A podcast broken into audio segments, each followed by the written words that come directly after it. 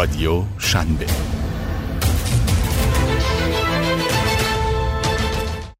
جذب سرمایه همیشه یک چالش بزرگ برای کسب و کارها بوده. چه توی مرحله راه اندازی و چه توی توسعه کسب و کاری که تا حدی رونق گرفته. اما اگر بتونید سرمایه مورد نیازتون رو جذب کنین قطعا راه های پیشرفت رو برای خودتون هموارتر کردین. اما فکر کردین که این سرمایه رو از کجا و چطور جذب کنین؟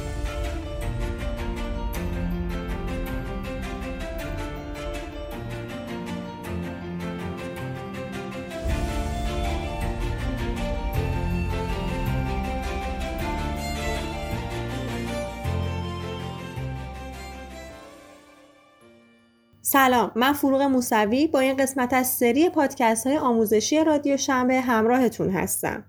توی این قسمت می‌خوایم راجع به یکی دیگه از مسائل مهم دنیای استارتاپ ها صحبت کنیم و اون هم جذب سرمایه است. فرض کنین ایده ناو و جالبتون رو پیدا کردین طرح کسب و کارتون رو نوشتین نمونه اولیه محصول یا خدمتتون رو هم به بازار ارائه کردین یا حتی باهاش به سود رسیدین. اما از اینجا به بعد سرمایه می‌خوایم که این کسب و کار رو را بندازیم و بزرگش بکنیم. خب رسیدیم به سوال اصلی. این سرمایه رو از کجا باید بیاریم؟ خیلی وقتی می‌خوان کسب و کارشون رو راه بندازن زمانی که به مرحله حساب کتاب هزینه ها می‌رسن به سرمایه شخصیشون فکر می‌کنن و اولین چیزی که به ذهنشون میاد پسنداز خودشونه. و با روش بوت استرپ سعی می‌کنن کسب و کارشون رو جلو ببرن.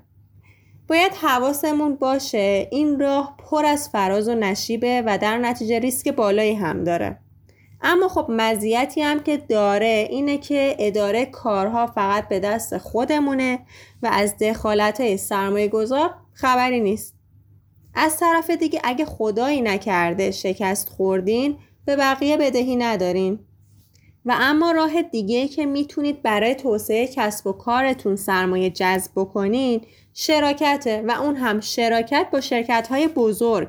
این کار مزایای زیادی برای یک استارتاپ داره. مثلا استفاده از منابع مشتری، محصول و نام تجاری اون شرکت. اما خب این کار ممکنه مشکلاتی هم ایجاد بکنه. مثلا مثل قبل روی کارهاتون کنترل نداشته باشین. یا فرهنگ شما با فرهنگ اون شرکت سازگار نباشه. پس قبل از شراکت تحقیقاتون رو کامل بکنین. نوع دیگه ای از شراکت هم هست و اون هم شراکت با افرادیه که تخصص یا سرمایه مورد نظر شما رو دارن. با این کار شما دو تا نشون زدین. هم تیمتون رو تشکیل دادین هم به چیزایی که مورد نیازه رسیدین خب اگر از روش پسنداز شخصی و شراکت به نتیجه نرسیدین می‌تونین به گرفتن وام فکر کنین یعنی شما می‌تونین به بانک ها، مؤسسه های مالی، سازمان های دولتی و انجمن های کسب و کار درخواست وام بدین. اما برای این کار باید طرح کسب و کارتون و یک نسخه از پیش های مالی و برنامه کسب و کارتون رو ارائه بدین.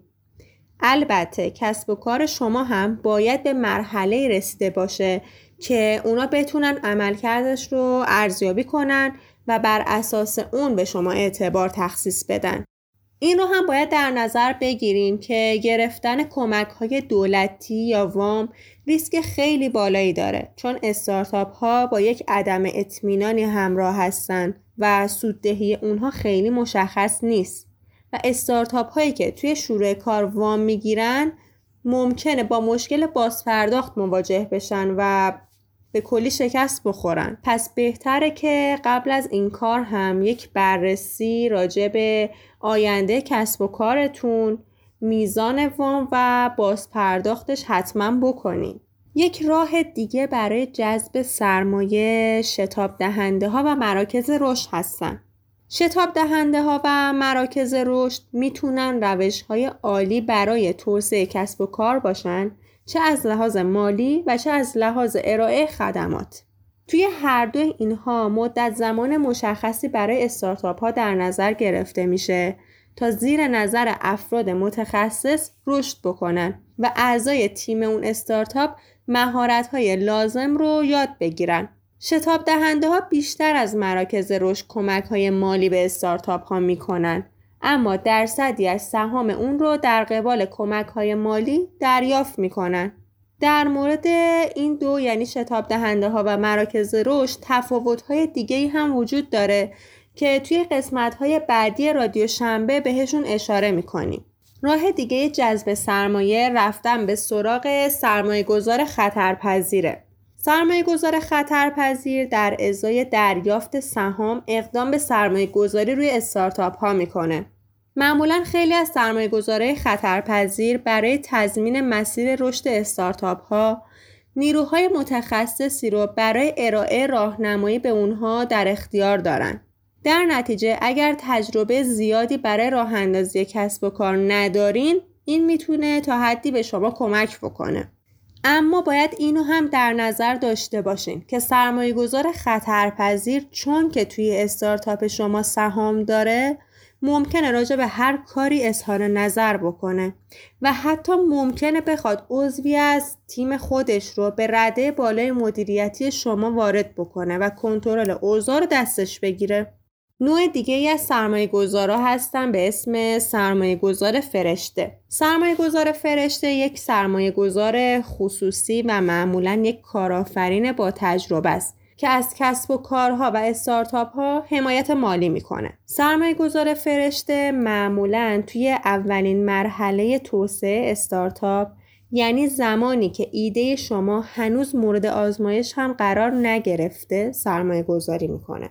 اونها آماده مواجه شدن با ریسکای بزرگ هستند. با این حال به شما و قابلیت های ایده شما اعتماد می‌کنن و متعهد میشن که یک مربی و حامی حقیقی برای کسب و کار شما باشن. یه راه دیگه برای جذب سرمایه سرمایه گذاری جمعیه. crowdfunding یا تأمین مالی جمعی یکی از روش های جذب سرمایه استارتاپ ها و کسب و کار هاست که توی اون تأمین مالی سرمایه مورد نیاز از طریق جمعآوری کمک های مالی کوچیک از سمت تعداد زیادی از افراد انجام میشه.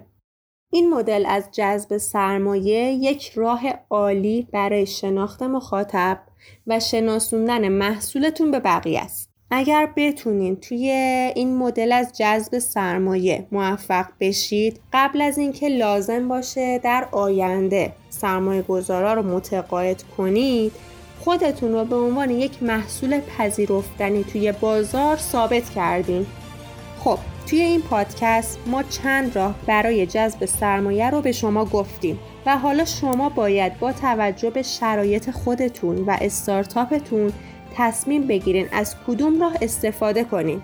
البته در آینده نزدیک هم راجع به ارائه طرح کسب و کار به سرمایه گذارها و متقاعد کردنشون هم صحبت خواهیم کرد. خب ممنون که توی یک پادکست دیگر با ما همراه بودین.